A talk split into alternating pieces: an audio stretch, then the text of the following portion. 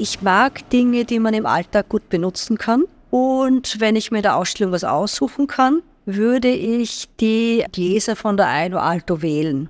1936 bekam die finnische Architektin und Designerin Aino Alto bei der Industriedesign-Ausstellung Triennale Mailand die Goldmedaille für ihre Gläser. Das Modell heißt Bölgeblick, Wellenblick. Das sind geriefte Pressglasgläser, die wunderbar in der Hand liegen und eigentlich an jeden Frühstückstisch gehören, um den Orangensaft daraus zu trinken. Inzwischen sind sie Klassiker und gehören zum Bestand des Vitra Design Museums. Vitra ist eine deutsche Möbelfirma, die ab den 1990er Jahren internationales Design als Muster für die eigene Entwicklung gesammelt hat, woraus allmählich das Vitra Design Museum entstand. Und als diese Corona-Lockdowns anfingen, haben die Kuratorinnen des Vitra Design Museums man konnte nicht reisen, ihre eigene Sammlung bereist und haben in der eigenen Sammlung sehr viele interessante Positionen von Frauen entdeckt und daraus diese Ausstellung konzipiert. Zu sehen ab heute im Wiener Möbelmuseum unter dem Titel Here We Are Frauen im Design 1900 bis heute.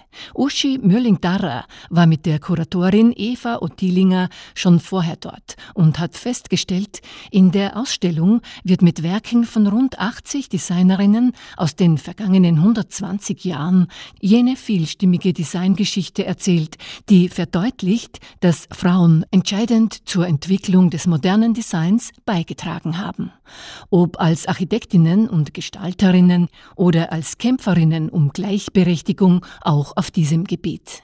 Und dann kommen eben schon die ganz großen internationalen Positionen. Aino Alto, Lily Reich, Eileen Gray, Charlotte Perriand. Und alle diese Frauen haben unterschiedlichste Geschichten zu erzählen. Einerseits, so wie bei äh, Heino und Alva Alto, eine gute partnerschaftliche Zusammenarbeit. Lilly Reich, die im Schatten von Ludwig Mies von der Rohe steht und die man sozusagen erst äh, im Archiv anhand der Zeichnungen irgendwie ihr Werk freischaufeln muss. Charlotte Perriand, deren Möbelentwürfe zwar bekannt waren, aber in der Umgangssprache ist das noch immer die Le Corbusier-Liege. Le Corbusier war das Pseudonym des Architekten und Designers Charles-Édouard Chandray. Von ihm wird die berühmte verstellbare Chaiselongue mit Stahlrahmen aus dem Jahr 1928 gezeigt. An deren Entwicklung war allerdings die Architektin und Möbeldesignerin Charlotte Berrien wesentlich beteiligt, ohne je mit dem Möbelstück in Verbindung gebracht zu werden.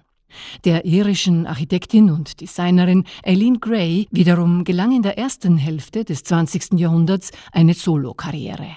Sie war die erste, die ähm, das Slade School of Art als Frau studieren konnte, ging dann nach Paris, hat in der Art Deco-Zeit angefangen, Kunstgewerbe zu machen und plötzlich baut sie sich ähm, der französischen Riviera ein Haus, das eins von den Ikonen des neuen Bauens ist.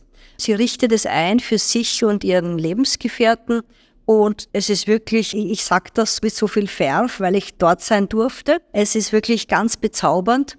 Und der Grund, warum ich es sehen konnte, ist, dass ein österreichisches Team da an der Restaurierung beteiligt ist. Eileen Grays populärster und vielleicht auch massentauglichster Produktentwurf, der Beistelltisch E1027 aus Metall und Glas, ist in vielen Haushalten zu finden. Denn der zeitlose Designklassiker wird bis heute unverändert nachgebaut oder auch preisgünstig kopiert. Ein Indiz für exzellentes Design heißt es, womit nach dem Zweiten Weltkrieg vorerst Schluss war.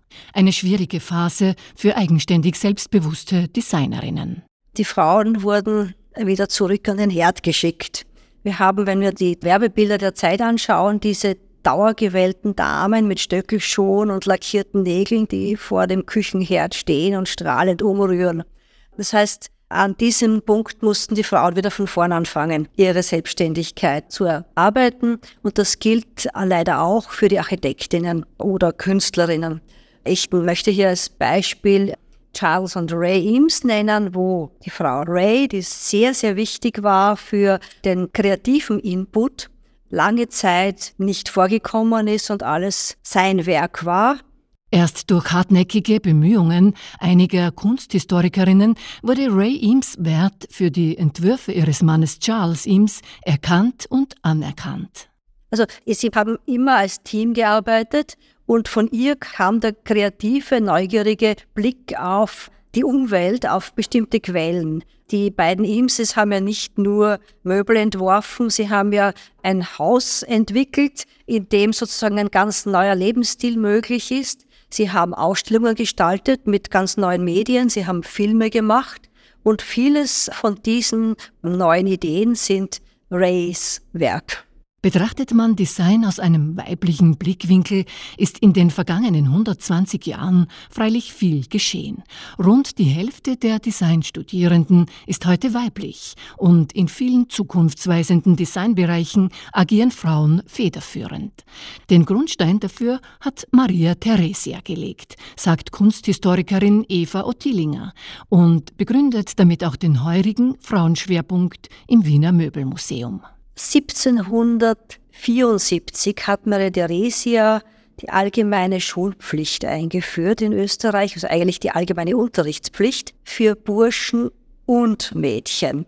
Und für mich ist diese Entscheidung der aufgeklärten Monarchin das Start für das weibliche Empowerment, dass die lesen und schreiben lernen und rechnen und nicht nur kochen und nähen.